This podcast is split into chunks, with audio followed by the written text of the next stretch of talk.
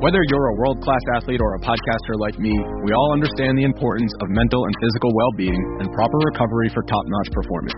That's why I'm excited that Unifyd Healing is sponsoring podcasts on the Blue Wire Network. Unifyd Healing is a new and super innovative global network of wellness centers powered by Energy Enhancement System, or EE System. If you haven't heard of the EE System yet, then you'll want to listen up. This technology promotes wellness, deep relaxation, purification, and rejuvenation. Wherever you are across the globe, access to a center is easy and affordable. Interested in experiencing the EE System technology for yourself? Go to unifydhealing.com slash bluewire to learn more and find a center near you. That's unifyd, U-N-I-F-Y-D, healing.com slash bluewire. No material or testimonials on the Unifyd Healing website are intended to be viewed as medical advice or a substitute for professional medical advice, diagnosis, or treatment.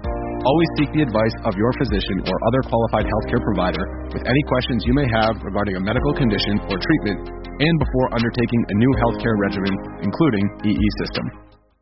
This podcast episode is brought to you by Coors Light. These days, everything is go, go, go. It's nonstop hustle all the time. Work, friends, family expect you to be on 24 7. Well, sometimes you just need to reach for a Coors Light because it's made to chill. Coors Light is cold lagered, cold filtered, and cold packaged. It's as crisp and refreshing as the Colorado Rockies. It is literally made to chill. Coors Light is the one I choose when I need to unwind. So when you want to hit reset, reach for the beer that's made to chill. Get Coors Light in the new look delivered straight to your door with Drizzly or Instacart. Celebrate responsibly. Coors Brewing Company, Golden, Colorado. In 2003, Nike signed 13-year-old Freddy Adu to a seven-figure contract. But Freddy didn't live up to the hype. He has turned down every single documentary project looking closely at the details of his career. Until now. People are going to look at everything you did because of the hype surrounding your arrival and what they think you can be. I'm Grant Wahl, and this is American Prodigy, Freddy Adu, from Blue Wire Podcast. Blue Wire. It's exciting to win money. Back out to Allen. His three-pointer. Bang! Tie game with five seconds remaining. Is there anything you don't gamble on? Uh, not really.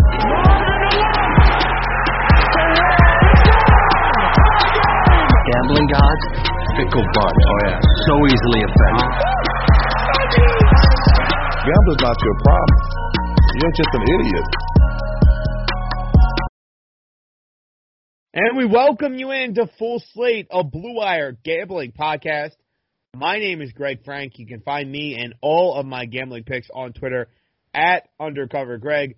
Joined as always by our producer and co-host Alex Uplinger. Follow him on Twitter at Alex underscore up seven and find him managing our podcast Twitter at full underscore slate underscore pod.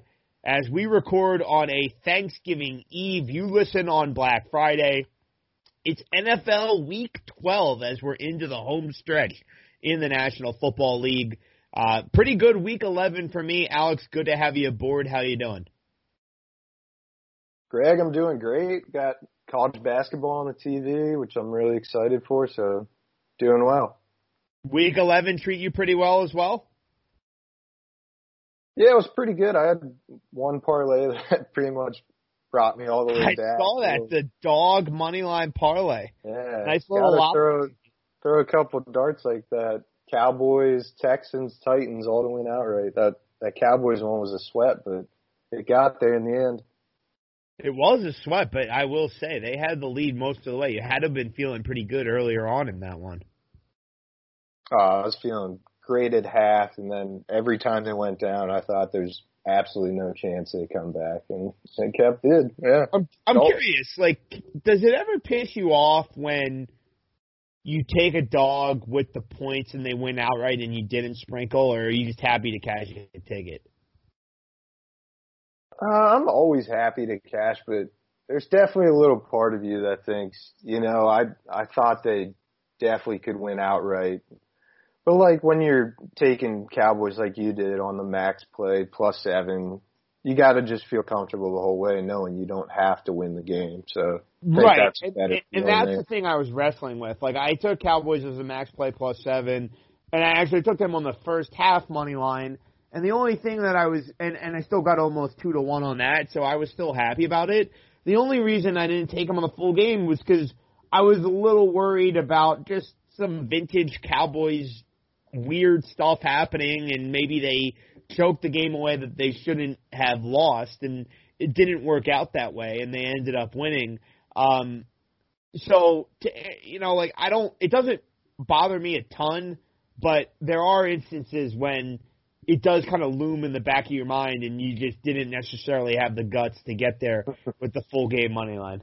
Yeah, I mean, it's definitely something you think about, but I can't blame you for going full game on the Cowboys. And then really the other one, like bet. the Titans, I didn't even like bat an eye at that winning outright because I think we talked about how it just felt kind of weird. Like they were getting close to seven, and like I know they had lost to Indy the week prior, but Baltimore really hadn't shown much to be seven point favorites.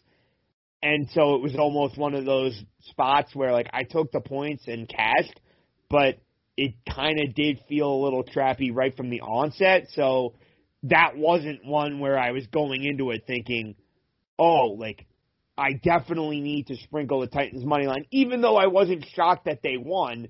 I think we've talked plenty of times before on this podcast about how you can have those kind of square dogs where it just looks too good to be true. And part of me thought that was the Titans, and that's why I didn't sprinkle.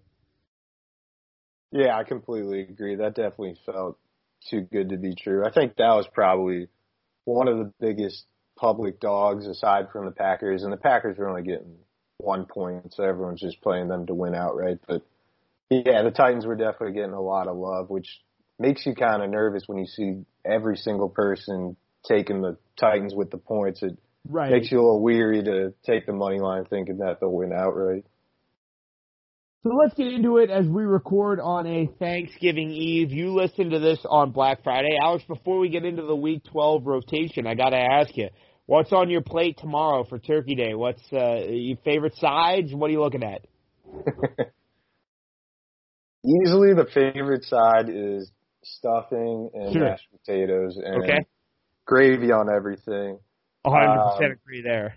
I don't need any cranberry. You can keep that off my No table cranberry, wow. completely. I love the cranberry. Yeah. Yeah. Okay. Well, good. That's my can, third thing. The stuffing's my favorite side, and obviously the turkey. Dark or white meat? uh, both. I'm I'm fine with either. I, I think turkey's a little overrated. It's kind of kind of average, but on Thanksgiving it tastes so much better. I'm I'm definitely a fan. I think stuffing is a easy one seed on on the Thanksgiving side. Yeah, on the bracket. I, and any any variation of stuffing, I'm fine with any of it. Just put some gravy on there, and I'm good to go. Now, I've always been a two plates guy or, you know, glom up on dinner and not save any room for the pumpkin pie or whatever dessert. How do you handle that?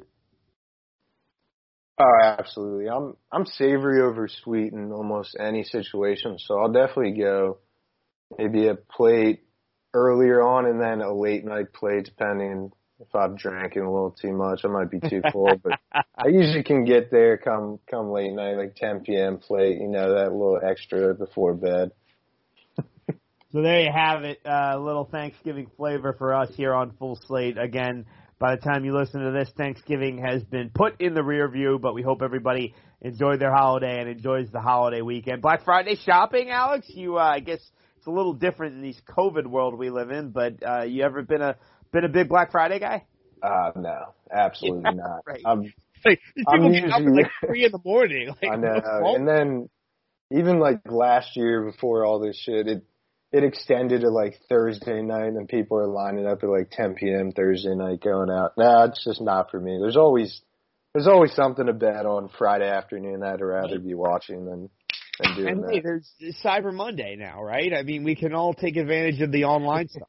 Yeah, that's where I'd get most of my shopping done anyways. So let's get into it. Week 12 in the National Football League. As you listen to this, two games already in the books as the Detroit Lions took on the Houston Texans on Turkey Day, and then the Washington football team traveled to Dallas. Let's start with rotation number 251, the Las Vegas Raiders. Traveling east to take on the Atlanta Falcons. We're seeing Vegas being installed as three point chalk. A total in this game of 54. And, you know, I'll just start by talking about the Raiders. I thought a really impressive game from them on Sunday Night Football. Even though they didn't win it, I got to leave that game as a Raider fan feeling pretty confident. I split with the Chiefs. The loss went right down to the wire. And, you know, I'm not saying the Raiders are a Super Bowl contender necessarily, but I think there's a lot of good things going for them there in Vegas in their first season there in Sin City. And Jon Gruden continues to put Derek Carr in good positions to succeed. That Raider offense seems to be clicking. And I think, you know, translating it to this game, you know, I think that the Raiders would be the side here if I were to play the game because we definitely saw an Atlanta team come back down to earth out of the bye week. The offense just did not look nearly the same against New Orleans, 24 to 9. Uh, you know, they weren't able to get a whole lot going. Having said all of that, uh, I think the stronger play here, if you're interested, and I may get there come Sunday, is to go over the total of 54 because we're seeing a Raider team that just seems to be a stone cold over team. It's a secondary that's young with corners Trayvon Mullen and Damon Arnette, you know, new to the fold for the most part, young guys. And Johnathan Abram is a safety that hasn't played a ton of NFL snaps, having gotten hurt in his rookie year.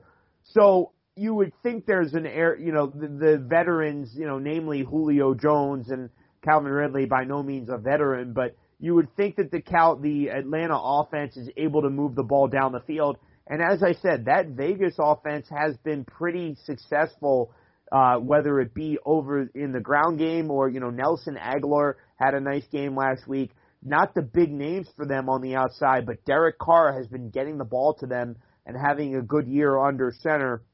Nothing official for me, but I think over the total makes a lot of sense.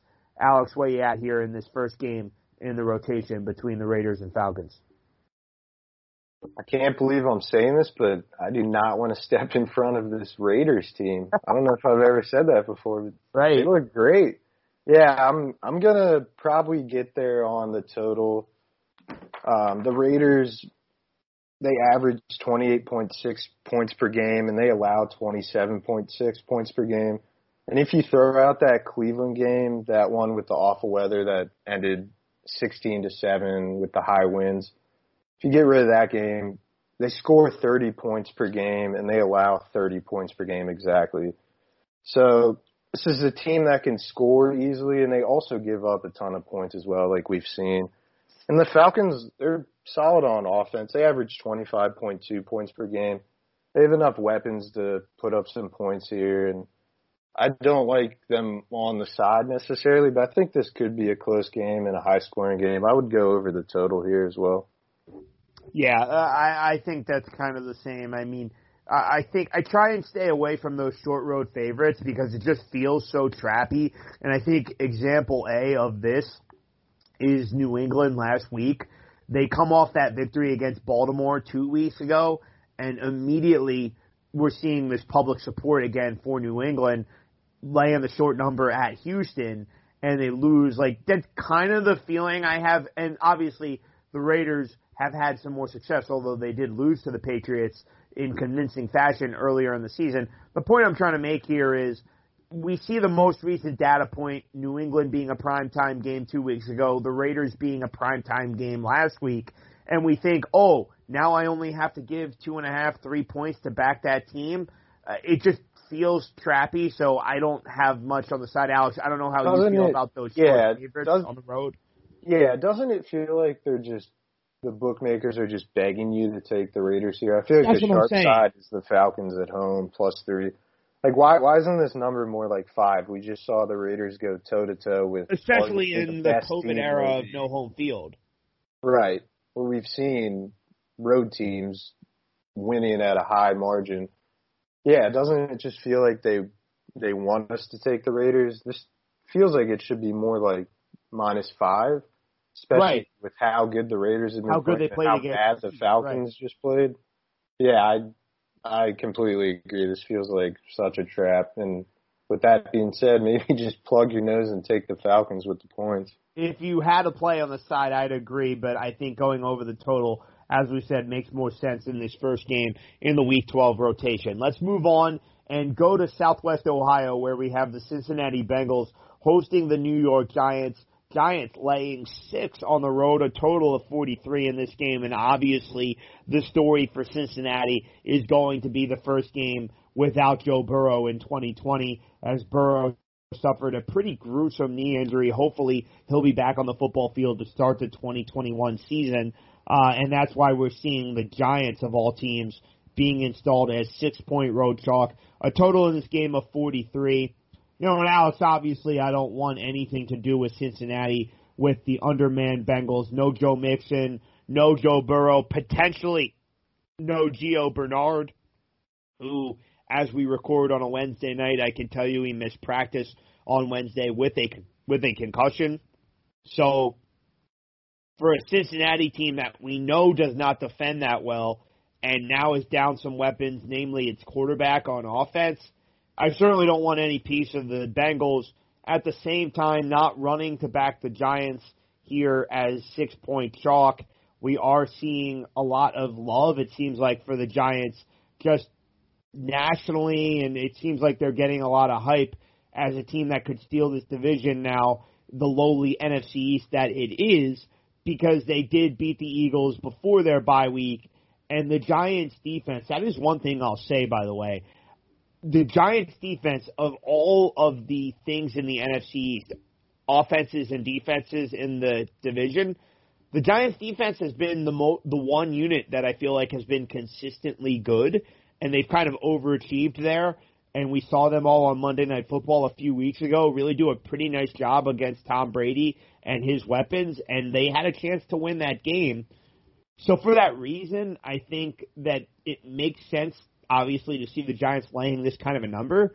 But at the same point, it's an offense that then you have to trust is going to score enough points to cover.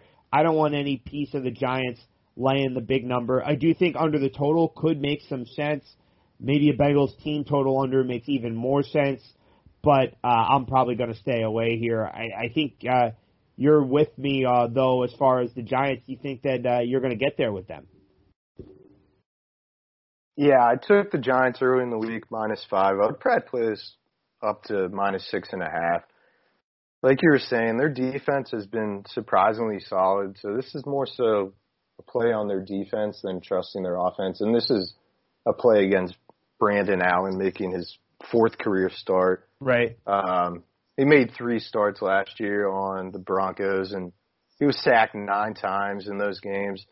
The Bengals give up the second most sacks in the NFL. They've given up 36. They're right behind the Eagles with 40. And the Giants, they stopped the run well, and looks like Gio Bernard. I can't imagine he plays if he's still in percussion, concussion protocol on a Wednesday. I don't know how he's going to get there. And if he doesn't play, then it's Samaje Perine as the third back. So you're going with your third back and your second quarterback. Giants, they rank sixth in the NFL in rushing yards allowed per game. They only give up 100 yards per game. So I think the Giants can definitely stop their running game, and then you're leaning on Brandon Allen to to beat you through the air. I like those odds. It's a big if can Daniel Jones not turn the ball over? We've seen him not be successful with that through the season, but if he can hold on to the ball, they definitely have enough weapons. I think they can definitely win this game by double digits. Yeah, I, I think the one thing that I'm a little slow to get there with with the Giants is just now all of a sudden we're trusting them as close to touchdown chalk. Like it is still a three and seven team, and so um, you know, I, I think for that reason, I'm going to want to see them prove it to me first in this spot. But I, I definitely lean that way on the side. Like I said, I don't really want any part of Cincinnati here. Let's move on and go to Minneapolis, where the Vikings, coming off of that tough loss against the Dallas Cowboys, are a home favorite of three and a half against the Carolina Panthers. Total of this game of 51. And hey, it's the Teddy Bridgewater revenge game as Teddy heads back to Minnesota for his first start against the Vikings since that gruesome knee injury. Um, you know, I, I, I will be honest. I was kind of interested in Carolina just off that angle alone. You think this is going to be a pretty nice spot for Teddy uh, if he does return, which it seems like the markets are expecting him to when we're seeing this number around a field goal uh, in Minnesota. But the one thing that's holding me off here is it's a Carolina team that is playing for t- its 12th straight week. Carolina and Tampa Bay, the two teams in the NFL that have yet to have their bye weeks. I do think there could be a little bit of a war of attrition that the Panthers lose here. Not running to back Minnesota here because the Vikings have been very Jekyll and Hyde. You think about them early in the season, Green Bay and Minnesota kick the snot out of them, and then they lose an ugly game against Indy, and they start 0 2, and and they really stayed behind 500 ever since. And then they started to make a run, and right when it looked like they were starting to make a push for a wild card berth. Then they lose that game last week against Dallas. So it's not a Vikings team I want to trust, but it's a Packers, or excuse me, it's a Panthers team that I think is probably a little bit tired and just ready to get to its bye week. So I don't want them either. 51 on the total. Obviously, we've seen Minnesota be hit or miss with its secondary, a lot of young DBs there. So maybe a good spot for Robbie Anderson and DJ Moore. Having said that, it is a higher total, and we've seen the Minnesota defense at times uh, look serviceable. I mean, they went into Lambeau Field about a month ago and held their own there. So I don't really have much on this game side or total. How about you, Alex? Feels like a good buy low spot on the Vikings. We saw them lose last week against the Cowboys. But the Panthers, they have one of the worst run defenses. They're ranked 25th in Football Outsiders DVOA. Sure. And obviously, the Vikings have one of the strongest rush offenses. Dalvin Cook, second in the league in rushing yards. So I'm more so thinking, yeah, like you're saying, no bye week think the Panthers could be tired traveling. And I think that Dalvin Cook could run all over them. The Vikings defense, they've improved like we thought they would throughout the season with all the new names. Their secondary can definitely still be exploited, but they only gave up 203 yards to Dalton last week. They mainly lost due to those two turnovers, the Cook and Cousins fumble. So the secondary didn't play poorly against what's a pretty strong Cowboys passing attack. Sure. So I think they could get there. I think they could limit Bridgewater, who did practice in full today, so looks like he's set to start. No McCaffrey. So Mike Davis, he's been serviceable in the backup role. Uh, I just think that the Vikings can control the game on the ground, and this feels a little too low of a number to back Carolina. So I think I'll ultimately get there with the Vikings. Yeah, no real disagreement for me with, on that one with the purple people eaters. Let's move forward and go to the state of Indiana where we have the Colts hosting the Tennessee Titans in a pivotal AFC South matchup. Tennessee, number 261 in the rotation, traveling to Indianapolis uh, to take on the Colts. We're seeing Indy be about a field goal favorite in this spot. Frank Reich has been very successful in his time as Indianapolis head coach in the short favorite role. Total of 52 in this one. And uh, we saw Frank Reich and his Colts cover and win outright as short favorites last week against Green Bay.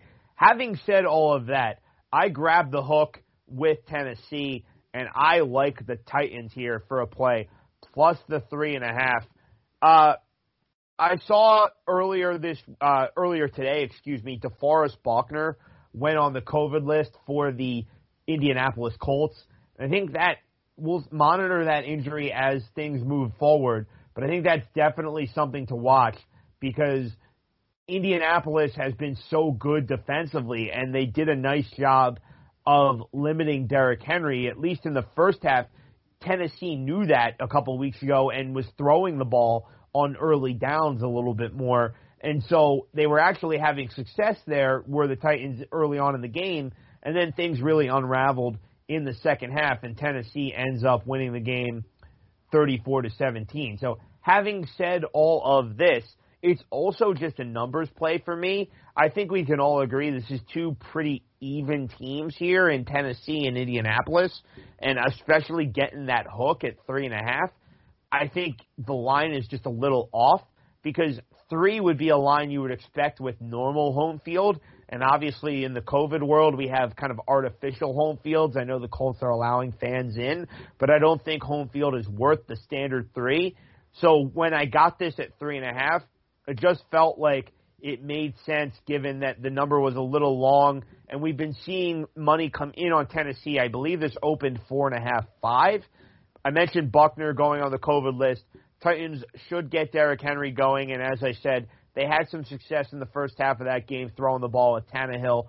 I think this is a nice spot for the Titans to avenge that loss a couple weeks ago against Indy. Probably going to win the game outright. Really happy I got the three and a half though. I like the Tennessee side in this battle of the AFC South. Alex, where you at here? So I'm definitely leaning the Titans as well. My biggest worry though is just how much people are loving the Titans as well.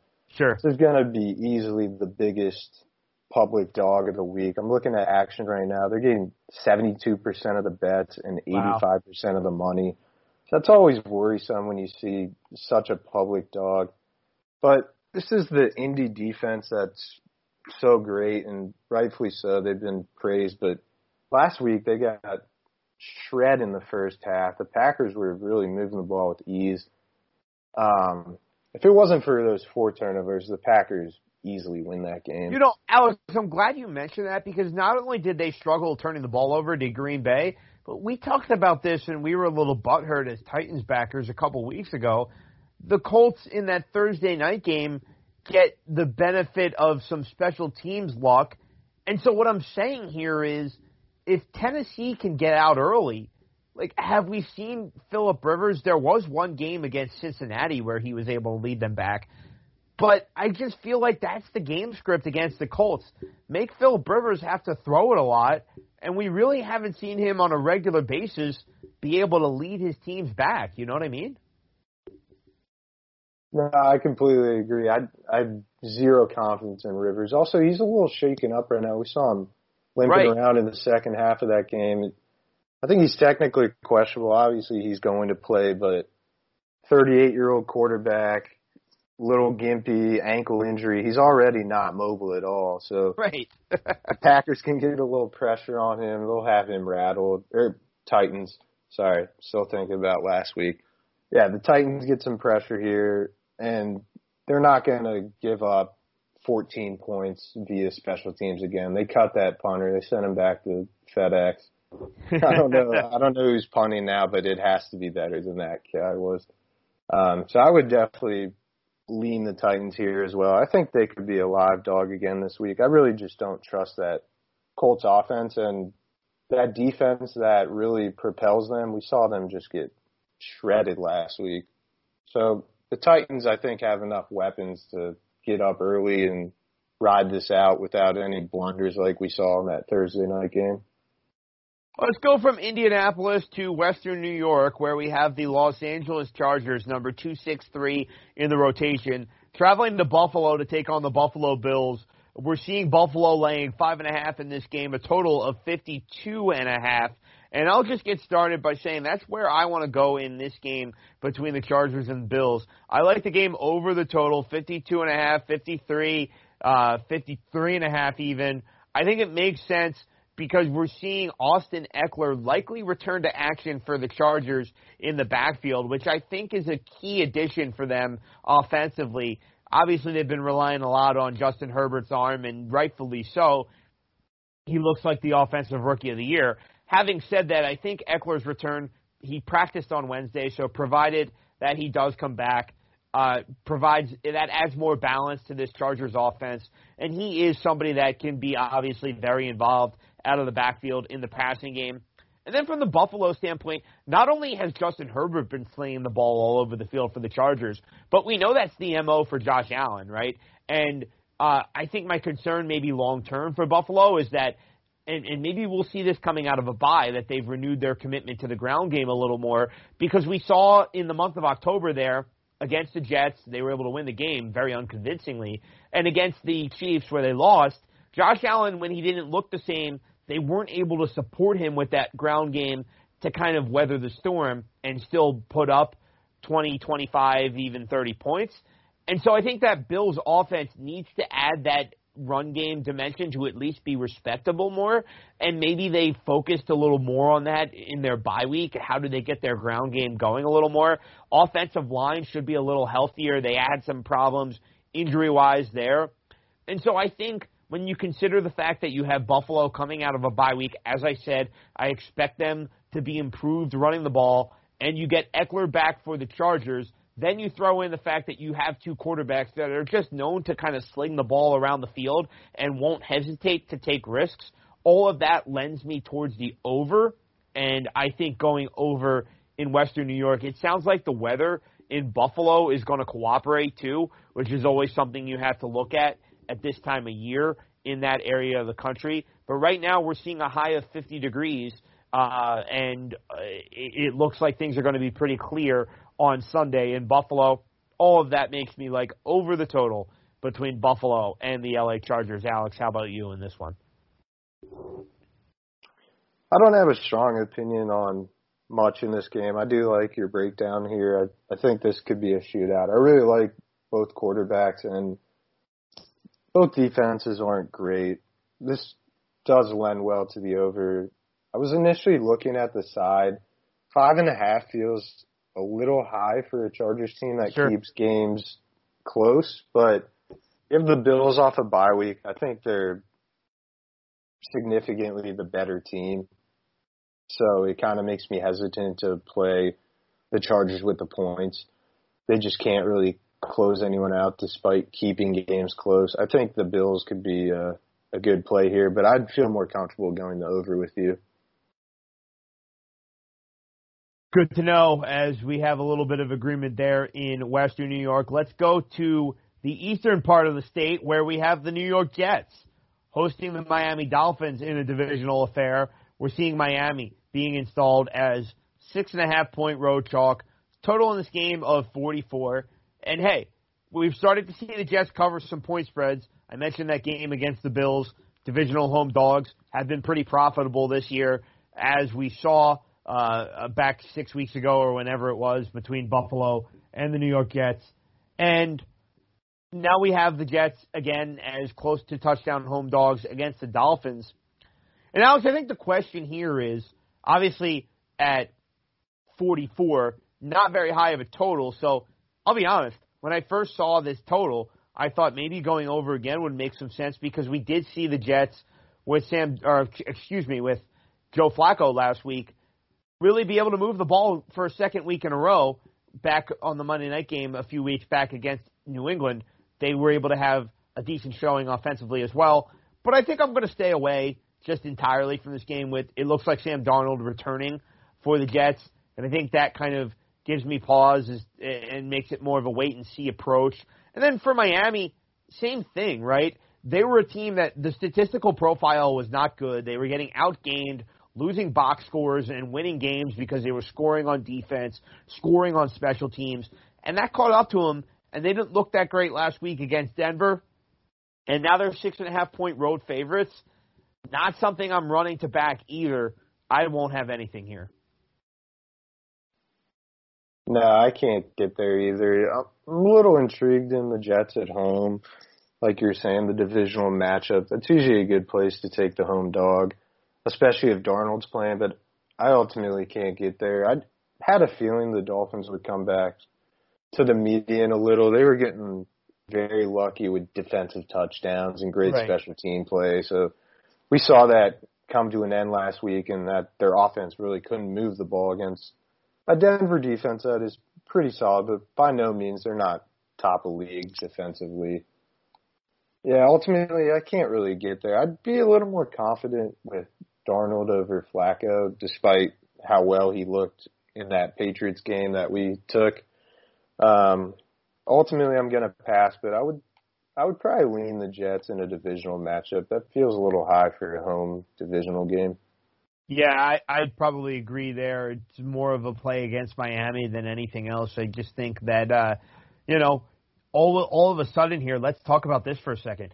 Now we have a rookie quarterback in Tua thrusted into a you know battle for a playoff spot. Like, how's he going to handle that? You know, I think that's an interesting variable. Not only a battle for a playoff spot, but a battle for his job. His head coach has zero confidence in him. Right. He puts in so the, is the that a you want to give a touchdown with? No, exactly. He put he puts in the back of vet with the game on the line. He he's not confident in you to win a game like that. so do you expect them to go on the road and I mean Tua doesn't even know if he gets a full game right now? That, doesn't seem ideal. No, I'm with you for sure. I think it's probably Jets or pass on the side, but more of a pass for me with, uh, as I said, the anticipated return of Sam Darnold to the lineup for Gang Green. Let's wrap things up for the first half of our podcast. We're going to take a break after this game from one divisional matchup to another in the AFC. And this game is currently off the board, and it would have been played on Thursday night had it not been for some COVID stuff with the Baltimore Ravens as the Ravens travel to Pittsburgh to take on the Pittsburgh Steelers. Nationally televised one o'clock game. We don't get them very often, as you can catch the game on NBC. Uh, we don't have a number or a total in this game uh, because it is off the board as we record on a Wednesday night, having with the postponement having been made official earlier today. Having said all of that, Alex, I am very intrigued by the Baltimore side in this one because I think Baltimore should. Uh, we'll see how the week progresses, but if they can get that defensive line healthy, Calais Campbell, Derek Wolfe, Brandon Williams got put on the COVID list earlier this week, and with the extra days, whether it's Brandon Williams on defense or J.K. Dobbins or Mark Ingram on offense, they should get some more guys back. And I speak about that defensive line for Baltimore because we have not seen, and you're a Steelers guy, you know this, despite the winning, they have struggled to run the football, even against bad defenses like the Jacksonville Jaguars last week. So, and the Bengals the week before that, they couldn't get the ground game going there either. There you go. Concerning for sure. So it's definitely a concern, and obviously we know Ben Roethlisberger at his advanced age, uh, you know, can be prone to you know a hit here or a hit there. Who knows how he's going to hold up? And even if he's healthy, I look at this Baltimore defense, and the strength for them is on the back end, where they have Jimmy Smith and Marlon Humphrey and Marcus Peters, and namely Jimmy Smith and Marlon Humphrey have been really good. And I know that this is a Steelers offense that is very dynamic through the air with Chase Claypool, Juju Smith Schuster, and Diontae Johnson. But if there's ever a defense that can match up with them, I think it certainly is the Ravens with those corners that I mentioned. So all of this is to say that if they're able to get healthier on the defensive line and get some more guys out there now because the game is being played on Sunday and not Thursday, that makes me gravitate more towards the Baltimore side. And then when you consider that this really is a desperation spot for the Ravens, they have been lapped by the, well, not necessarily lapped, but the Browns have gone ahead of them in the AFC North, which is certainly a concern for the Ravens and their wild card hopes. You know, I think this is really circle the wagons, get up and give our arch rival their first loss, that kind of spot for Baltimore. I want to point out the underdog has covered the last six Ravens Steelers games and nine of the last ten. So if you're getting over a field goal, which is what I think you probably will get when this number reopens with Baltimore, I think it makes sense to take the points with the Ravens. It's your vintage buy stock at the low low at the lowest point in the market type opportunity with Baltimore versus Pittsburgh. Obviously they're 10 and 0 and they've been a good bet, 8 and 2 against the spread, but I will remind you last point here, Baltimore outgained Pittsburgh 457 to 221 in the first meeting between these two teams and they win the game outright if it's not for the turnovers. Lamar Jackson with some bad decisions. I think the Ravens are a live dog here. I think they have a chance to steal this game outright. Alex, how do you see this one? Yeah, I actually completely agree with you. I was originally going to play the Steelers on Thursday, just in prime time. I thought under the lights at home that lend more to the Steelers with the solid defense, and uh, with the no running backs, I was definitely on the Steelers. But if they can get those two back, I'm not really sure their status right now. I don't know if they're ruled out yet or if they're in like the where they need to test negative five days in a row or whatever it is. I assume that's the case. That's why they pushed the game back. But like you're saying, the Ravens they dominated on offense that game, and the Steelers haven't been great against uh, the pass we've seen. Um, but the one thing is, just the Ravens can't throw the ball. They're 31st in yeah. average passing yards per game. True. So, like, if the Steelers spy Jackson, and they have arguably the best pass rush in the NFL, so I think they can get pressure. They stop the run. Almost makes you think under makes some sense, right? I was thinking that too. Yeah, the Steelers, they're uh, they're first in the NFL with 17.4 points per game, and then Baltimore's third. They only allow 19.5 points per game. So I don't know how they're going to score. Last game, what did we see? Did that go over the total? I think it was. I think it well, I believe it's 28-24 Pittsburgh. Yeah, I think that that did go over the total, but that was also with a pick six, and then what was it? Four turnovers by the Ravens. By the Ravens, right? I can't I can't see it going the same way. They're they're not going to. The chances of a pick six again like that are, are pretty low. I think under the total is the best play here. Yeah, I think I would get there with under the total. I can't really get to a side here. I just I can't trust that Baltimore passing attack at all, and I assume the Steelers are going to sell out and make Lamar Jackson beat them, and I don't know if he can at this point. Yeah, that's a very fair point. Let's take a break, and we'll come back, and we will get to one last early window game, which at some sports books has come off the board uh, for reasons I'm not sure of. Uh, but it's New England and Arizona, and then we'll talk about the late afternoon window as well as the primetime games as well. Football is coming back. You might not be at a game this year, but you can still be in on the action at Bet Online. BetOnline is going the extra mile to make sure you can get in on every possible chance to win this season. From game spreads and totals to team, player, and coaching props, BetOnline gives you more options to wager than anywhere else. You can get in on their season opening bonuses today and start off on wagering on wins, division, and championship futures all day, every day. Head to BetOnline today and take advantage of all of the great sign-up bonuses. Don't forget to use the promo code BLUEWIRE at betonline.ag. That's Blue Wire, all one word. Bet online, your online sportsbook experts. 2020 has already reshaped how we work, and it's almost over. Businesses across the globe are challenged to be their most efficient, which means every hire is critical. Indeed is here to help. Indeed is number is the number one job site in the world with more total visits than any other job site according to ComScore. Indeed helps you find quality candidates quickly so you can focus on hiring the person you need to keep your business going. Unlike other sites, Indeed gives you full control and payment flexibility over your hiring. You only pay for what you need. You can pause your account at any time, and there are no long-term contracts. And now, Indeed's new way of matching you with candidates instantly delivers a short list of quality candidates whose resumes on Indeed match your job criteria that you can contact the moment you sponsor a job, making Indeed the only job site that can move as fast as you do. 73% of online job seekers in the United States are visiting Indeed each month, according to ComScore. That's by total visits, so it's clear Indeed can help get you the quality hire you need. That's why more than 3 million businesses worldwide use Indeed for hiring. Right now, Indeed is offering our listeners a free $75 credit to boost your job post, which means more quality candidates will see it fast. Try Indeed out with a free $75 credit at Indeed.com slash BlueWire. This is their best offer available anywhere. Go right now to Indeed.com slash BlueWire. Offer valid through December 31st. Terms and conditions apply. And we're back here on Full Slate, a Blue Wire gambling podcast. My name is Greg Frank. You can find me and all of my gambling picks on gambling Twitter at Undercover Greg.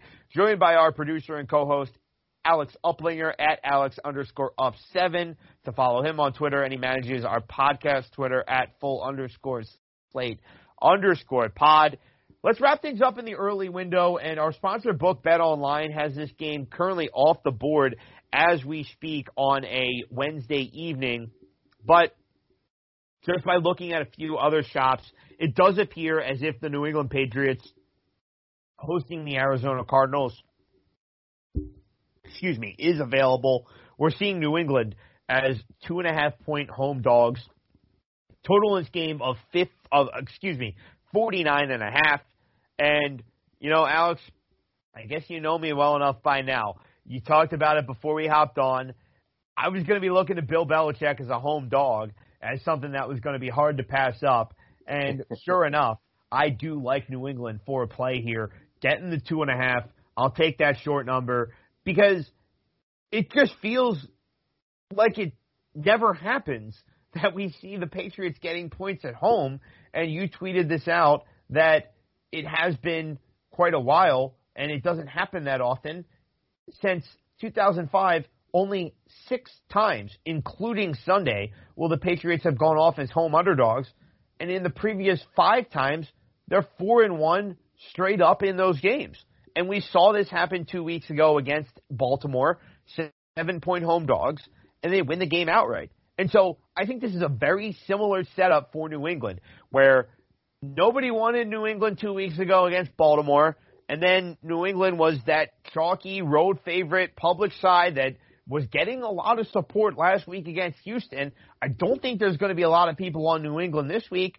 And this is the exact spot that I want to hop back on New England. Another stat that I want to add here, in addition to their success as home underdogs, the opponent, of course, is the Arizona Cardinals, and it's another running quarterback in the home dog role that the Patriots are facing after going up against Lamar Jackson. Now they welcome in Kyler Murray and the Arizona Cardinals. And here's a stat that I'll give a shout out to uh, Teddy Sevransky, uh, Teddy Covers on Twitter. I saw on his uh, on YouTube this week on one of the videos that he does. When Kyler Murray is held to less than 30 rushing yards, the Arizona Cardinals are one eight in one straight up.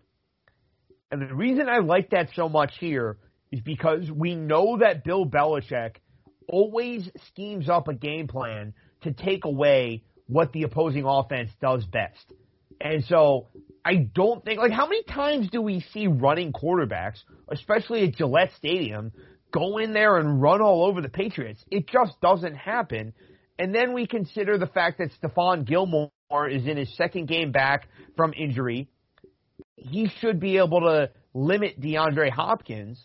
Am I really to believe that aging Larry Fitzgerald and Christian Kirk are, you know, and, and Kyler Murray's just going to sit in the pocket and hit those guys and beat the Patriots? It doesn't add up for me. All of that makes me think that the Patriots are going to win this game outright and at least have a chance to make some noise in December and sneak into the playoffs. Probably won't happen, but I do think they win this game and at least make things interesting. Give me the Patriots plus the short number at home. This is going to be a classic pros versus Joe matchup. You know, all the professional bettors are taking that plus money at home on Belichick. I'm looking at action right now, and it's 69% of bets and 83% of money is coming in on the Cardinals. This opened at a pick 'em and it's bet all the way up to Cardinals minus 2.5. Wow. And like you were saying, the the Patriots haven't lost as a home underdog since 2005. That's, That's just a it's just an incredible run. It just shows you their dominance. Granted, it's a small sample size, like you said. This is only the sixth time they've ever been home dogs since 2005. It's just it's hard to fathom when you put it into words. My only concern is just the the Patriots secondary can be exposed. They're 15th in the NFL in average passing yards allowed per game. They allowed 236.1 passing yards. And last week they gave up 344 passing yards to Deshaun Watson. Granted, they did contain him on the ground, to only 36 yards, but this was a game with Gilmore back, and Watson did throw all over the place. Uh, Yeah. They won the game outright as dogs. So that'll be my biggest concern. I don't know if they can contain this passing attack, but that trend you said about Murray in the rushing yards, that's that's pretty convincing. That's not a small sample size either. So Yeah, I'm gonna ultimately I'm gonna pass. I'm usually the biggest Cardinals backer I know you are. you know. so this is this must be a it's a pretty big thing if I'm gonna pass on the Cardinals as small favorites. Um What so are your? Uh, let me ask you. What are your? I know you have Kyler. What are your other? What are your other MVP tickets? Do you have Wilson? I do not. I didn't take Wilson. I wish I did. I I wish I took Mahomes when he was still plus money. It looks like he's moved into the favorite role and and now he's juiced up. I have Murray, Josh Allen, and Ben Roethlisberger. If if the Steelers go undefeated, or if they just Yeah, you might have some life there. Right, if they go undefeated, they kind of just they got to give him the trophy, right? I mean, it's a quarterback award, so I would never rule that out. And you know, especially if you know Kyler misses the playoffs, or you know maybe Or the Rams Wilson win the keeps div- throwing picks, but but Rams Mahomes win the division and not the Seahawks. You know, like maybe. it's it's tough not to just give it to Mahomes, right? Was that I think that was his was it his second interception on the season last week, and It his was. first came That's against correct. the Raiders as well. So that's tough to go against. But Roethlisberger, he's he's not putting up pedestrian numbers. They're they're not running the ball like we've said. So he's he's winning games on his shoulder alone, making some great passes. So if they go undefeated, I like my chances. I think I got forty to one on Roethlisberger, so that's probably my best ticket right now, unless the price. Unless the Bills could somehow win it, win all their games, and I don't know. Well, and hey, it's worth noting, and and you probably already knew this as a Steeler fan, but you might have some big implications in two weeks' time. Week 14, the Steelers travel to Western New York to take on the Bills. Yeah, that's a huge game. I'm really excited to watch that. Actually, I I like the Bills a lot. I like what they've done this season. I like what Allen Allen's drastically improved since last year. So that'll be fun to watch, especially for my MVP tickets. Maybe Mahomes can fall off a little, throw throw a couple more interceptions to help my cause. It does kind of feel like it's his to lose, though. Yeah, absolutely. I think I think he's the clear cut front runner. I think he wins it because I just I can't imagine them dropping more than two games the rest of the year, if that.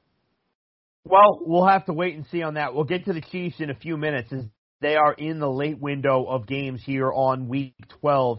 Uh, let's go to Mile High City where we have the Denver Broncos hosting the New Orleans Saints. We're seeing New Orleans number 267 in the rotation, laying six on the highway, a total of 43 and a half in this game. Alex, obviously, it's the second start for Taysom Hill, and I had the Saints last week, and I was very happy to catch that ticket against an Atlanta team that I thought was due to regress a little bit coming out of its bye week. Um, a little hesitant here to run right back to the window, though, with New Orleans. Six on the road is a lot in any spot. Now, granted, Taysom Hill did go to BYU, which is in Utah, so maybe the altitude is a little bit of a, a lesser concern here. But we talked before we hopped on about Denver being one of those teams where if they just get league average quarterback play, you expect them to be in the game because they have a Bradley Chubb on defense. I know Von Miller's not there right now. He's out for the year. But it seems like all across the map, AJ Bouye, Bryce Callahan, Jonathan Simmons, the secondary have some good players. They have some good receivers for Drew Lock to throw to in KJ Hamler and Jerry Jeudy, and that isn't even including Courtland Sutton out for the year. A dependable running game, we would think, with Melvin Gordon and Phillip Lindsay. All of this is to say that the Broncos, when it all comes together, they have some talent outside of the quarterback position, but Drew Lock just seems to weigh them down enough to the point where it's hard to trust the Broncos. But it's also hard to trust the Saints here, laying this kind of a number on the road uh, in the second start for Taysom Hill. 43 and a half, a bit of a low total, but I bet if Denver had it their way, they'd be pounding Melvin Gordon and Phillip Lindsay. And while I mentioned those receivers as kind of interesting weapons, I think Denver probably wants to ask Drew Lock to do less, and that's their best chance of winning. I don't know that I like anything here, Alex. How about you? I really don't either. I I would rather not watch this game at all. It's so tough to get behind Denver. Like you were saying, I'd love their weapons on offense. If they had a competent quarterback, I feel like this is a playoff team. Right. I just don't see Lock being that guy. Turns the ball over way too many times. Yeah. He makes too many mistakes. He gets sacked. Yeah, but their defense, I feel like, can keep them within the number. But also, I don't want to bet against the Saints right now. I mean, Hill looked great. And, and we Even saw last year the success they had against a number with Bridgewater in there. They just seem to devise the right game plans for their personnel. They do, and I think that's why that uh, Winston isn't starting. I think Hill is a better short term type of guy. He's been in the Sure. system way longer. He's been wanting to play quarterback, so I'm sure at practice he's he's doing that as much as he gets. I mean, he looked really good throwing the ball, especially from under center with that that play action pass. I mean, he looked really strong, and obviously he's a threat running the ball. I just can't I can't get behind either of these teams. Feels a bit high, but I'm not running to back Drew Lock at all. so definitely game that we'll both both be staying away from. Let's continue to stay out west where we have the San Francisco 49ers traveling south in the state of California to take on the Los Angeles Rams. A total in this game of 45. We're seeing the Rams laying six and a half at home in their brand new SoFi Stadium. Obviously, the Rams, uh, you know, rightfully so, laying this kind of a number because they just went to Tampa Bay on a cross country trip and beat the Tampa Bay Buccaneers. Um, I'd lean that way, Alex. Here, I'm just a little hesitant on the short week. Um, it is, uh, you know, Kyle Shanahan with an offense that is coming out of a bye week. I would expect the 49ers to have a little bit more, you know, just to be a little more ready for what they're going to get with Nick Mullens and, and to be able to cater a game plan that would be able to best suit him and maybe give them a chance here. They've had obviously cluster injuries. Sounds like they're going to get some running backs back, which is a good sign for them. Um, I'm not quite sure about uh, Deebo Samuel. Have you seen anything about him in this game? No, I've just seen that he's questionable, but I do know that Trent Williams is out. He's on the reserve COVID Right. list, so that's a huge and loss so on it just line. feels like it's a, and this is why I'd lean Rams. It just feels like it's a tough spot for the 49ers offense going up against a Rams defense that even like watching that game Monday night, Alex, we didn't hear Aaron Donald's name a ton, and the Rams defense was still, for the most part, keeping Tom Brady and company under wraps. So Yeah, that they were strong, and you saw they uh switched um Jensen from center to guard, and right. and uh Donald he didn't record a single statistic the entire game. I don't think he had a pressure or he had nothing.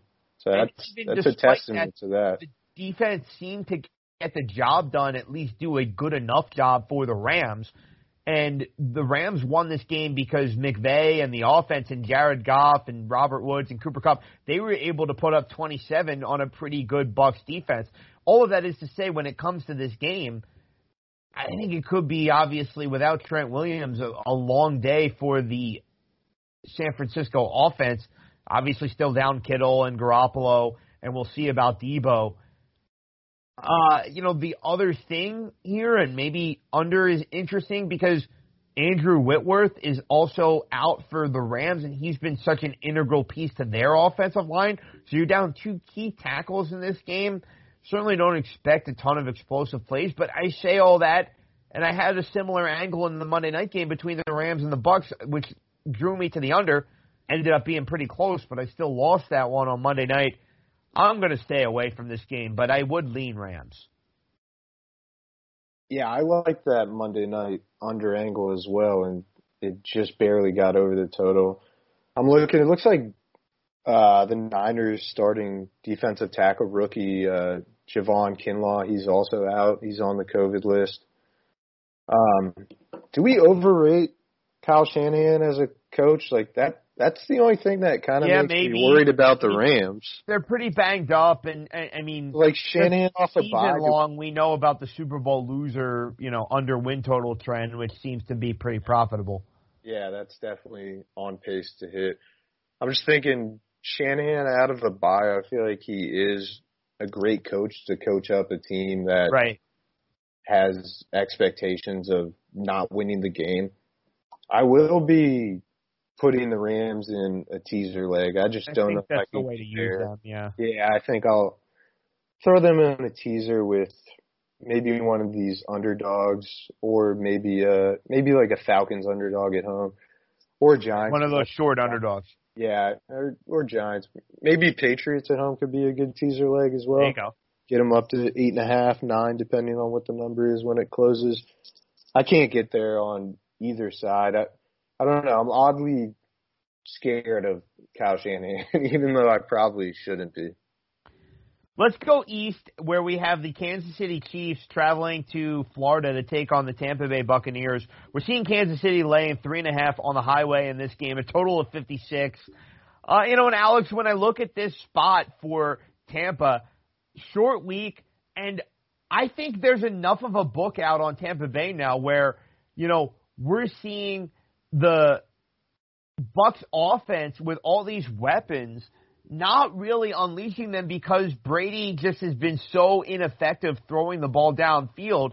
You know, it, it's it's weird because you have these weapons, but you're just not really using them to their fullest extent. Maybe because the quarterback is showing signs of his age and he can't get the ball downfield for those explosive plays that you would expect those receivers to make. You know, um, so from that angle, it's you know I've heard a couple analogies. It's like when you buy the the expensive new car and don't take it out on the highway and just do the neighborhood driving. You know, that's kind of the way it feels with the Patriot, excuse me, the Buccaneers offense. Not as explosive as we thought, and I'm not trying. I mean, Brady's had some good games, but the bad ones have been against these better teams where he's been asked to go toe to toe, as we saw on Monday Night Football with Jared Goff, uh, and you know he didn't need to do much against Aaron Rodgers because the Tampa Bay defense locked that game up. But both games against the Saints, he has not been able to match Drew Brees score for score. That's my concern here, and that's why I wrote chalk in Kansas City as the three and a half point favorite. Also, I mentioned it with Carolina. The Panthers and the Bucks are the only teams that have yet to have their bye weeks. So maybe there is a little bit of attrition that builds up here and Tampa's ready to get to its bye. Not exactly the team you want to play given those circumstances. I'm leaning Chiefs.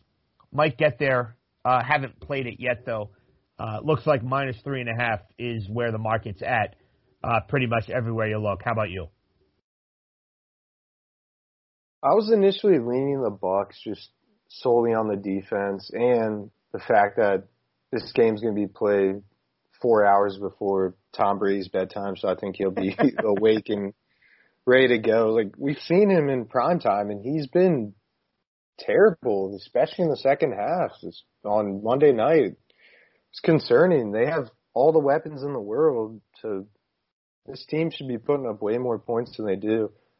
Um, and the Chiefs defense, we saw them last week. They were getting exploited by the Raiders, so it's tough. But it, it's really just difficult to bet against Mahomes, really, especially after seeing that two-minute drive. I mean, they just did anything they wanted. It feels like they can score at will.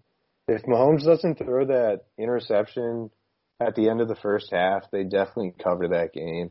That really hurt the the spread there. I don't know. I think I think you've talked me off the Bucks. I, I feel like I could get there with the Chiefs. It just it feels so feels so chalky to take the the road favorites, especially against a better defense. The Bucks definitely have the better defense in this game.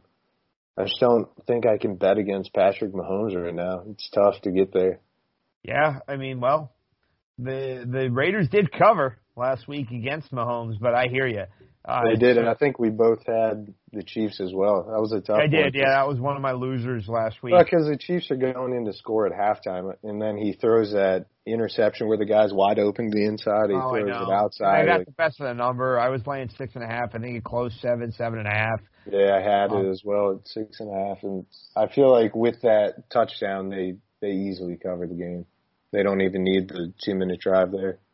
So from one Sunday night football game to another, where we have the Green Bay Packers hosting the Chicago Bears, obviously a storied rivalry will get renewed at Lambeau Field. And this game obviously has been off the board most of the week, given the uncertainty at the quarterback position for Chicago. It looks like it's going to be Mitchell Trubisky, though, uh, and we're going to see Green Bay go off as seven and a half, eight point favorites, maybe even closer to ten. Um, Alex, I'll be honest, I was initially looking at Green Bay coming off of the loss, primetime game, getting back to Lambeau in, against a division rival. Seems like a spot where they, uh, you know, let out some frustrations on after those turnovers that we talked about earlier in the pod when we talked about the Indianapolis game. Uh, but I, I just don't know where this number is going to land. Could be something though come Sunday night. If I'm feasting for action, uh, I end up on the Packers. Um, I don't have a whole lot else here because I definitely don't want the Bears. I think that the, you know, overachieving that the stats kind of indicated has started to show itself now, and they're coming off their bye week at five and five, and I'm not really qu- quite sure where this total ends up, and I don't know that I want a piece of it either. Just knowing that if it is Trubisky, it's kind of a lot of unknown there with what they would do with their offense it's not a complete unknown because he has made a few starts this year and he's somebody that knows the system, but I'm not quite sure where the number lands. So I might get there with the Green Bay side, but other than that, I don't have much for Sunday night football.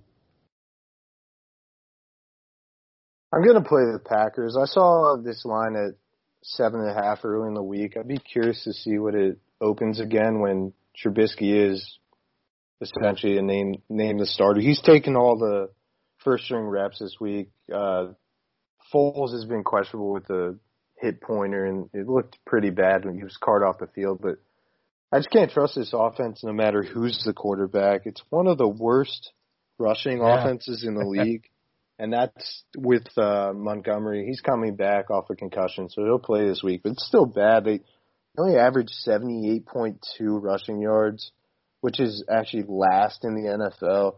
So if you can't run the ball, I I really can't trust Trubisky or Foles right now with that passing attack. And I just don't know how they can keep up with the Packers. The Bears only average 19.1 points per game. That's 31st in the NFL. And then on the flip side, the Packers average 30.8 points per game. That's 30 in the NFL. They're only behind the Chiefs and the Seahawks. And we saw the Packers against this vaunted Colts defense. They really, really had their way with them in the first half. Put up 28 points in the first half. And then Rodgers at home, he's just a beast. I would really not want to back anyone Right. against him, especially within the division. He's 22 and 12 against the spread at home against divisional opponents he really just has his way with this division. They're always the clear cut favorite. I really would I would back the Packers. I'm curious to see what this line opens up. I think they could easily win by double digits. I'm just curious to see what this is. If this is seven and a half, I would I would definitely still play it. All right, seven and a half. I would definitely hop on Green Bay as well. Just going to have to see where the market reopens with the Packers. Let's wrap things up with Monday Night Football, where we have the Philadelphia Eagles, number 276 in the rotation, hosting 275 Seattle. Uh, Eagles are four and a half point home dogs, total of 50 in this one. And obviously, as an Eagle fan, uh, there has not been a whole lot to cheer about this year, and the calls for Carson Wentz's benching only got louder off of his performance on Lake Erie last week against Cleveland. Uh, and so I think it's pretty clear that, you know, if you want a piece of the side in this one, it's Seattle or pass. But I'm kind of leaning more towards pass because if there was ever a spot for Carson Wentz to get right, it would be against the Seattle pass defense while it has been better since the addition of Carlos Dunlap coming over from Cincinnati, I would still think that this would be a passing defense that Carson Wentz might be able to have some success against. But at the same time, it's an Eagles offense and a quarterback that I can't trust at all, regardless of the matchup. Uh, and, and so for that reason, I would absolutely lean to Seattle. Pete Carroll's teams have had success on the East Coast, winning and covering twice against the Eagles last year in the regular season and in the playoffs. So I would lean to Seattle. Uh, I just think there's part of me that just says nothing makes sense about the NFC East, and especially as an Eagles fan, you know they even earlier in the year they were a big underdog at San Francisco and managed to win that game. Managed to keep games pretty competitive against Pittsburgh and Baltimore. It just has that weird feeling to me where if they were in the game, it wouldn't shock me just because nothing makes sense. But because I'm saying that it wouldn't make sense if they're in the game, I do lean to Seattle on the side. Obviously, it should be a nice day for Russell Wilson. DK Metcalf has had two big games in Philadelphia last year against the Eagles. So, um, you know, it's a little square going with the road chalk in a primetime game, but I think it's the only way you can look here. Yeah, we were saying something similar last week. Like, this is such a game the Eagles just win outright. But then the weather came in. I think the Eagles could have won that game outright in normal weather circumstances. Right. But this is the game that they just went outright for absolutely no reason. Blowing all those money line parlays and absolutely. I mean, this is just the game they have no business winning, which is probably why they will. But I'm going to lay the points with the Seahawks. Four and a half. That just that feels a little too low. The Eagles just can't do anything on offense, and their offensive line gives Wentz no time. He's the most sacked quarterback in the NFL, which also results the best in rest advantage that you could get. That's not a bye for Seattle. They played on Thursday, and now they're not playing again until the following Monday. Yeah, I'd like to know. Uh, I wish I looked up Russ's stats against with the with the rest. I'm, I'm well, sure we know he's a good bet in prime time. Pretty, yeah, absolutely. And I'm sure with the extra rest, it's even better. And the Eagles just their offense is just lackluster. Wentz he leads the league in interceptions. I think that probably has more to do with the offensive line being poor and and that's the thing. It almost doesn't matter if they're against the bad Seattle defense because if their offense can't figure it out, then what mm-hmm. good is it? Right, and this Seattle defense actually has improved a little. Last week we saw them hold the Cardinals to 21 points, and that's one of the stronger offenses in the league as well. With the addition of Dunlap, they sacked Murray three times, and Dunlap had two of those sacks. I think that's a really big addition. He can actually rush the passer, which they haven't had the entire season. Still leaning Seattle in this division over the Rams, even though the Rams beat them. Uh, not as much after that that performance against the Bucks and their right. performance against the Seahawks. Their defense has really turned it on. I'm just not sold on the Rams offense at all. Mainly Goff. He just he does not look good in prime spots. Even though he had a great game, I think that was more so the coaching than it was actually Goff. I, I think or, uh, McVay put him in great spots. Some right. of those passes I could have made to Woods and Kupp. Kupp had Kupp had five receptions on the first drive. Half the throws I could have made easily. But I just I can't trust this Eagles offense at all. So I'm I'm gonna back the Seahawks, but I wouldn't be surprised at all if the Eagles win this game outright for absolutely no reason. Yeah, I'm going to look that way as well with Seattle. Maybe a better look is to just go team total over for Seattle and that uncertainty with Wentz in the offense.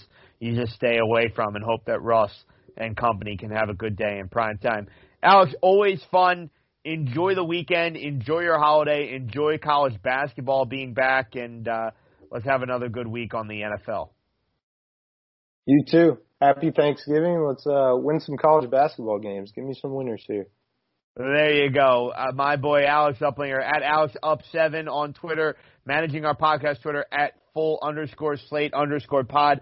Find me and all of my gambling picks at undercover Greg. My name is Greg Frank. Thank you all for listening. Enjoy your holiday weekend. Enjoy the football. Enjoy the college basketball. This has been Full Slate, a Blue Wire gambling podcast. And of course, please play responsibly.